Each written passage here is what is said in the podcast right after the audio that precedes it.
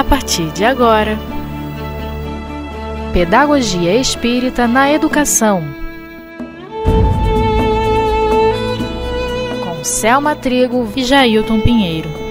Olá, amigos, mais uma vez reunidos para darmos continuidade ao nosso projeto de estudo das apostilas, dos seminários que são realizados no Centro Espírita Leão Denis em Bento Ribeiro. Nós vamos dar é, seguimento ao 13º Seminário de Pedagogia Espírita na Educação, que ocorreu lá em nossa casa no dia 7 de maio de 2017. Nós paramos, chegamos a comentar das várias, várias, é, vários métodos de educação, vários modelos pedagógicos e paramos iríamos iniciar no modelo pedagógico espírita. É aí que nós vamos dar continuidade. Então ele diz assim, inicialmente, nós vamos ler um trechinho do livro Educação do Espírito, Introdução à Pedagogia Espírita, mas antes eu esqueci de uma coisa muito importante e de uma pessoa muito querida por todos vocês, que é avisar que o Jailton está junto comigo, né, Jailton? Sempre juntos, apoiando aí esse projeto e aprendendo, né, com a doutrina espírito que ela tem a dizer sobre a pedagogia, né? sobre essa coisa tão importante que é conduzir as mentes e os corações desses companheirinhos que chegam e dos companheirinhos que vão ficando um pouquinho mais crescidinhos também, né? Com certeza. Mas aí a Selma Triganciosa né, acelerou o trabalho aí, ó. ó. Deixou o Jailton quietinho, quietinho, Jailton educadinho, ficou quietinho esperando.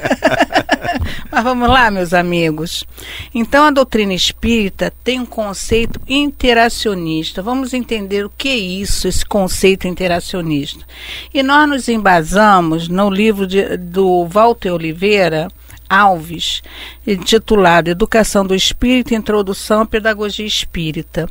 E ele inicia dizendo assim: Interação com o meio implica em experiências, mas para ocorrer essas experiências é necessário que exista algo dentro do indivíduo, condições para a realização dessa interação. O estímulo do meio somente estimula se o indivíduo estiver sensibilizado para tal tipo de estímulo. Olha que tem muito material para a gente trocar, né? Com certeza. Um do, dos aspectos é que a interação com o meio implica na experiência, mas para ocorrer essas experiências é necessário que exista algo. Porque eh, nas, nos vários métodos educativos fala nessa questão, alguns até da interação com o meio. Até o último deles toca muito nisso, que nós já falamos com vocês, que está relacionado, o acontecimento vem da interação de indivíduo com o meio. Foi o último que a gente estudou juntos. Mas para que isso ocorra, essa interação, Walter diz que falta, tem que ter algo que estimule aquela criança a começar a entrar nessa troca com o ambiente onde vive, né? E que algo é esse? Pois é, que algo é esse? O que que a gente já deve ter dentro de nós para que a gente consiga fazer essa interação com o meio, né? Vamos ver? É, porque na verdade a gente sabe que a criança não é uma página em branco, já tratamos isso há muito isso. tempo, né? Não é uma página em branco. Então quer dizer que a criança traz uma bagagem, isso. um relatório pronto de experiências de outras encarnações. E a doutrina espírita é maravilhosa, né, Selma? Por é, abrir para nós esse entendimento da reencarnação. Muito importante. Então, quando a gente se depara com uma criança, quer seja na condição de pais, de educadores, de amigos, parentes, né? O que seja. Mas aquelas crianças que convivem Sim. conosco, a gente entender que não é uma experiência única daquele momento do nascimento Perfeito. até aquela idadezinha que ela tá, Isso. que é, são apenas essas as experiências que ela traz, que ela carrega. Não. Ela traz muito mais. E questões emocionais às vezes não resolvidas, Perfeito. dificuldades que ainda precisam ser superadas, Isso. entendimentos equivocados das questões da vida que precisam ser colocados ali no caminho correto. Então a gente está diante de alguém Olha, olha só o paradoxo alguém que a gente não conhece ainda totalmente, é. mas que de repente a gente já conhece. não, não é tem essa concepção agora. É, né? exato. Mas de repente é alguém é. querido do passado, né? É verdade. Que a gente até já conhece, mas como um esquecimento do passado, a gente não é capaz de definir logo de cara quem é, né? Verdade. Então, baseado no que o Jailton falou, que é de grande importância, da, da importância, da grande importância da importância da doutrina espírita, que abre esse leque de percepção nossa do indivíduo que está na condição de filho, que é um espírito uhum. em potencial. A gente consegue, como educadores, ter um olhar, que é o olhos de ver, uhum. que é o olhos da alma, da sensibilidade. A gente apura como educador esse olhar e perceber o que pode ser como recurso pedagógico, estimulador para que esse indivíduo, essa criança, esses jovens se sinta sensibilizado para ser estimulado à realização de um determinado aspecto, fato, aspecto, seja lá o que for. O que a gente precisa como educador, porque eu digo sempre, repeti aí várias vezes para vocês, que a educação é um, é, é um processo de observação. Então, o tempo inteiro o nosso olhar é de grande observador qual o movimento desse espírito, o que ele revela no seu movimento, o que ele revela nos seus pensamentos, no que ele revela nas suas palavras, palavras e atitudes. Essa palavra e atitude revela a sua real característica como espírito. É, e é, é importante até observar as reações, né? Diante de determinadas situações, determinadas, Ih, perfeito. né, determinadas condições que, em que ele é colocado ou convidado a viver, a desempenhar socialmente, que tipo de reação ele traz? Porque isso revela muito do que ele é. E nesse aspecto que você colocou, Jailton, de colocado em determinadas situações, ele é estimulado ou, ou reage positivamente Isso. ou negativamente. Isso. É isso que a gente tá, tem que estar tá de olho nisso. Sim. Né?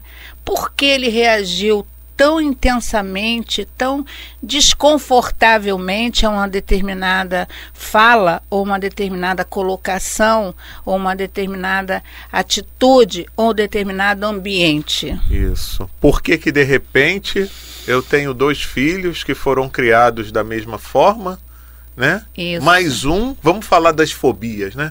Nossa, ele não pode ficar num quarto escuro sozinho, que ele Isso. quase tem um ataque. Isso. E o outro ah, não tá nem aí, tá, tá, tá, de boa naquele ambiente, né? Isso que o Jailton está falando é num aspecto que não tenha sido provocado nessa isso, existência, hein, pessoal? Isso, nenhum trauma que, que foi, foi decorrente dessa, dessa existência. existência. Isso. Isso. Não houve nada que fizesse com que aquela criança tivesse tal reação é, o que e aí sim a gente vai analisar como algo que está por trás disso. Exato. Agora eu como educadora, mãe ou pai, o que eu fiz também posso criar às vezes uma situação. Vai ficar preso aí agora, só vai sair do quarto Isso. quando você parar de chorar. A gente acha que é uma grande bobagem, é uma coisa simples, mas que pode ter uma repercussão baseada no que o Jailton está falando, aproveitando esse essa essa intuição dele, essa colocação dele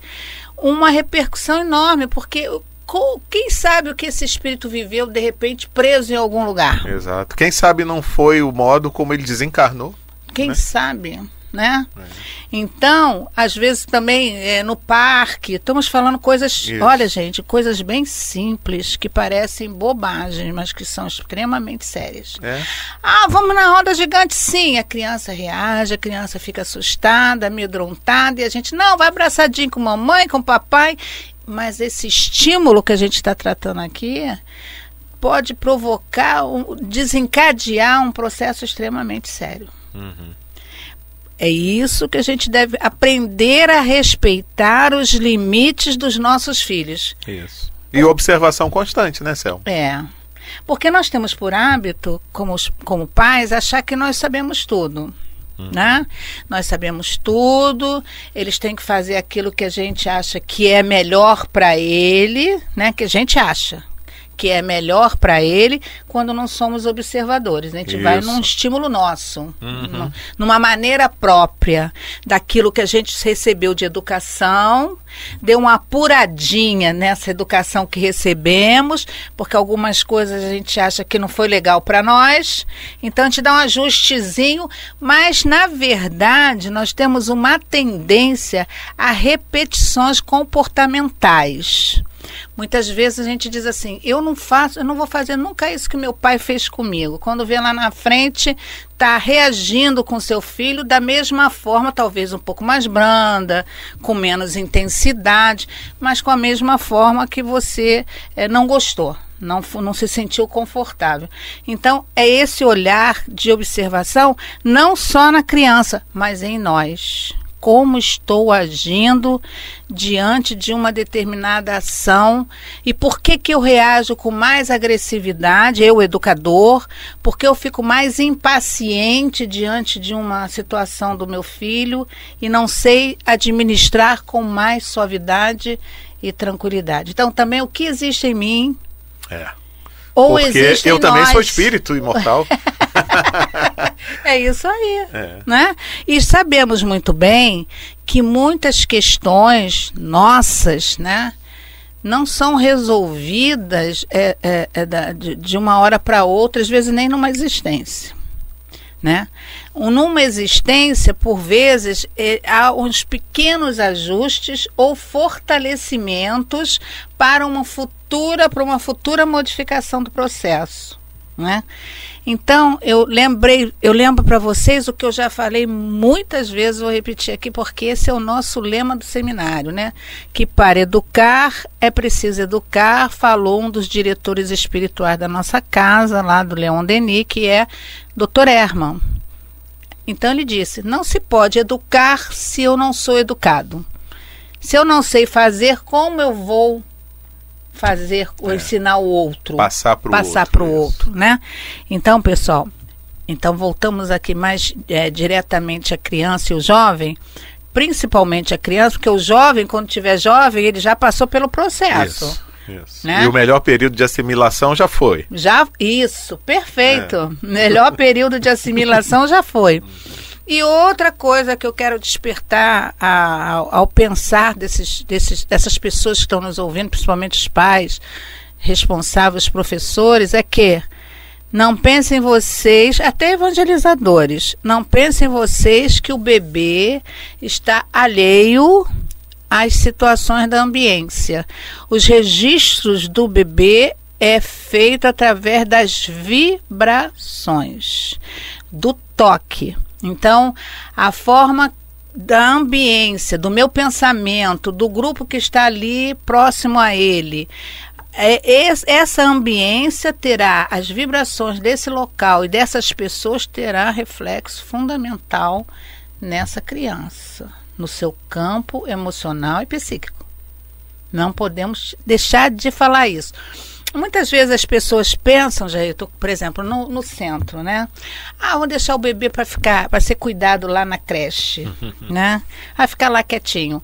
A creche é um dos locais principais, é a base para depois vir as, as outras etapas de idade, em que a criança ela sinaliza, ela sinaliza, o espírito sinaliza o seu estado de alma. Uhum. Olha só, o espírito sinaliza o seu estado de alma. Quer dizer, os seus sentimentos, que eu quero dizer nesse aspecto. Muitas vezes as evangelizadoras colocam, conversando com elas, que a criança está numa agitação, numa inquietação, né? Ah, porque a mamãe saiu, não é só isso não, não, gente. Às vezes chorando o tempo todo porque é refratário àqueles conhecimentos, aqueles ensinamentos. O não... ambiente. É, exato. é refratário. É. Né? Então, quando você. É, teve uma evangelizadora que coordena lá, a, a Michele Sabatini, ela coordena a evangelização da manhã do, dos sábados, né? Então, ela contou que a criança estava numa agitação, a mãe deixou lá e tal. Aí ela começou, pegou ele no colo, começou a cantar uma música de Sheila, né? E acariciando e a criança, mas ele estava na compulsão de choro. Aí ela pegou, fez isso, ele foi acalmando, silenciando, silenciando. Quando a mãe chegou, a mãe chegou naquele afã e pegando a criança de qualquer jeito e com aquela falta de sutileza, né, para lidar com o bebê. E aí ela percebeu qual é o processo que ronda naquele espíritozinho, né? naquela angústia dele de ficar naquele choro também, né? Tem vários aspectos, né, pessoal? Ah, é, nós vamos, é, bom, aí o que que eu penso é, disso? Que muitos também, muitas situações estão, muitas não, totalmente embasado na família, não é, Jailton? É porque eh, são as companhias, né? Que estão mais presentes na vida daquele serzinho que vão é, levar a ele determinados estímulos. Então, como você falou, se às vezes é uma mãe, um pai ou outro familiar qualquer que tem aquela ambiência conturbada, porque existem aquelas pessoas, né? É verdade. Que elas é o o tempo todo é tudo complicado, é tudo feito de forma atabalhoada, é aquela é, ansiedade que, que, que, que, faz com que todo, tudo seja feito de forma acelerada e não feito de forma muito qualificada, né? Então você vê que o que, que você está levando de estímulo para aquela criança que está convivendo naquele ambiente? Olha que é extremamente sério isso, é, né? Evidentemente, nós vivemos num mundo que também a gente não vai ter numa casa um ambiente de santificação total ainda. É, né? que a gente fala aqui, pessoal, é, foi bom já eu colocar isso. Ele é meu mentor. foi bom. o que... Tô longe, tô longe. o que é importante quando a gente fala um ambiente de, de, de equilíbrio, é de equilíbrio. Isso. Palavreados, né? agressividade no trato um com o outro, né? brigas, é. tipos de músicas, né? Sim, tudo isso. Né? Tudo isso. Tudo isso interfere. É. Né?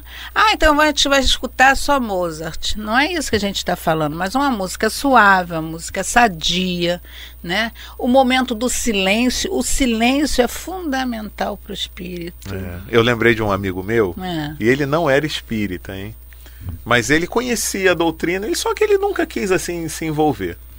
E ele falava que quando ele teve dois filhos, já são jovens, né? adultos quase, que quando o primeiro nasceu, e era a hora de dormir, ele e a esposa consideravam aquele momento um momento sagrado. Que bacana.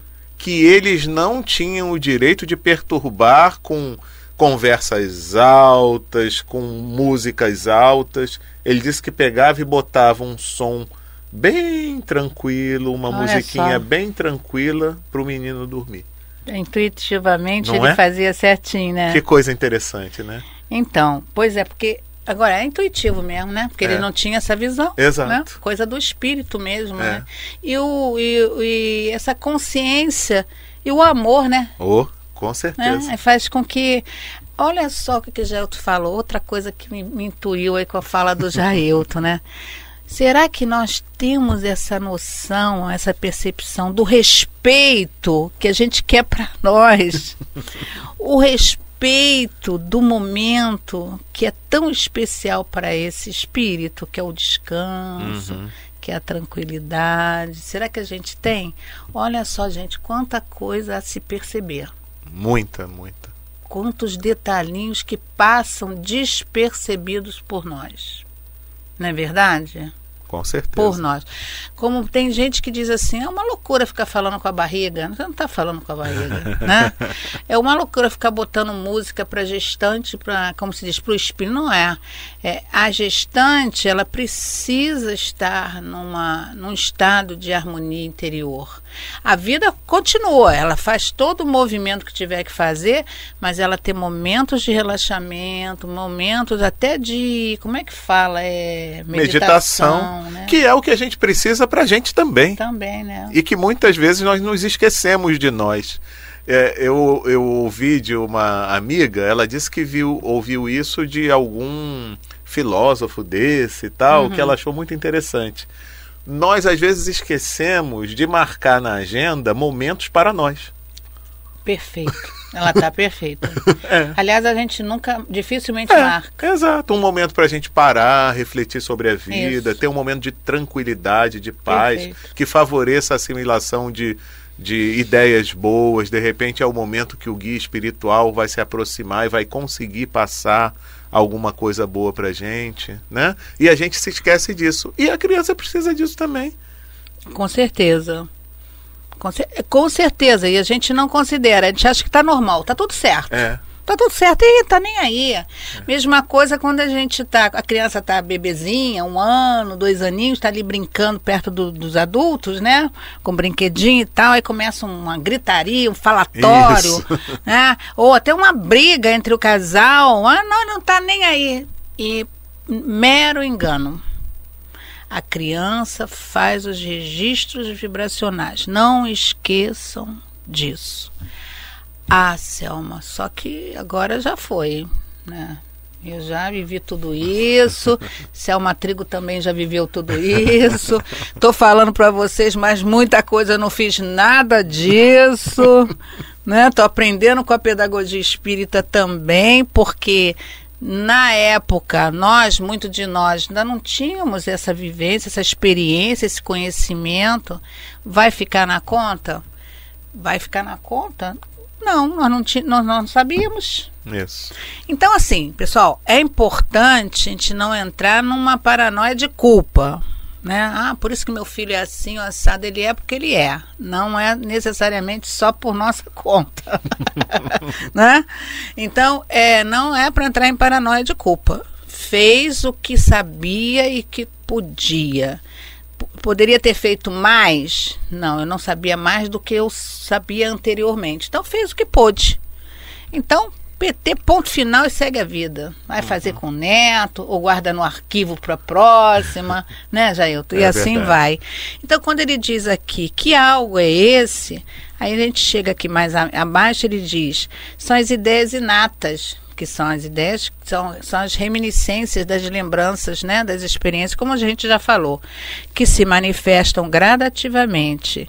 Existe um gênese orgânico e uma gênese espiritual que trata da evolução e do princípio espiritual. Então, é por aí. E ele segue com mais um pedacinho, dizendo que nasce com a doutrina espírita um novo campo de estudo, né? Percebendo que a inteligência foi construída pelo princípio espiritual. Fiquem, fiquem alerta nisso. Em sua ah, isso aqui também é coisa boa. Romagem evolutiva através dos milênios. O que, que o Walter quis falar isso, hein? Percebemos que a inteligência foi construída pelo princípio espiritual em sua romagem evolutiva através dos milênios. O que é isso? É, pois é. Então, como a gente já falou, nós sabemos da existência da reencarnação. Então, a doutrina nos explica, nos ensina que o espírito é criado por Deus simples e ignorante e que, através das diversas romagens terrenas, como ele fala aqui, das diversas reencarnações, vai adquirindo experiência. Isso. E isso, ó, põe tempo nisso, né, Selma? Ah, Porque não só no período enquanto homem, homem, né, Isso, né, hominal, período Isso. hominal, mas tem ainda as experiências que a gente adquire na nossa fase de princípio espiritual, em outras faixas evolutivas, né? Isso. Em outros reinos da natureza. Então a gente tem, nossa, é muita coisa que a gente vai adquirindo, né? Sob o ponto de vista é, das experiências de conhecimento intelectual, nem se fala. É. Do moral, a gente tem um conhecimento que é. vai se desenvolvendo, às vezes, até mais lentozinho, né? É verdade. A gente não investe tanto no moral, né? É. Mas a gente sabe que tudo isso é resultado dessa construção que a gente vai é. fazendo é. ao longo de todas essas reencarnações. É o princípio inteligente, né? É a é. essência do ser que está sendo depurado, Isso. etapas por etapas, nos vários reinos Isso. da criação. É isso que o Jair está falando, simples assim, né? Então, quando já estamos amadurecidos, ou preparados dentro da, da gênese espiritual, né, que esse processo de evolução está ligado a essa gênese espiritual que ele fala aqui. É. Né? Aí o que acontece é clode o processo de mudança em que esse princípio espiritual já está em condições de assumir um outro corpo e a hum, promover outros movimentos do pensar, do sentir. E se a gente for ver é, na época do, do- do- do- da, da pré-história, né? Você vê, bota o homem daquela época e o homem hoje. Olha a, Isso. a depuração que houve. Isso, isso. E tem uma coisa importantíssima aí, Selma, e que sem o conhecimento da doutrina espírita não existe método pedagógico, não existe receita, não existe Perfeito. nada. O que que é que eu estou pensando aqui? Perfeito. É que você recebe um espírito, aquele ser ali que está reencarnando na sua família. Há quanto tempo ele não reencarna? Você sabe? Não sabe. Não sabe. Ele pode ter reencarnado há 50 anos atrás, a última encarnação dele. Mas É. e se foi há dois mil anos? É, Que tipo de ideia ele ainda vai trazer? é. Perfeito. A gente não tem visto aí, às vezes se surpreende. Nossa, como é que pode? Ne- No século XXI, como pode ter um pensamento desse? Pode. É verdade. Né? Eu me lembro que o Divaldo uma vez falou sobre o caso de, de um, um espírito, de alguns espíritos que ele começou a receber na mansão do caminho, que eram ainda da época lá da Babilônia. Olha só. 2.400 anos. E a dificuldade que eles tinham em aprender, inclusive, o português. Porque eles não tinham as matrizes das, das línguas latinas, eles não passaram esses períodos. É, Então a gente não tem noção de quem é esse ser que está chegando.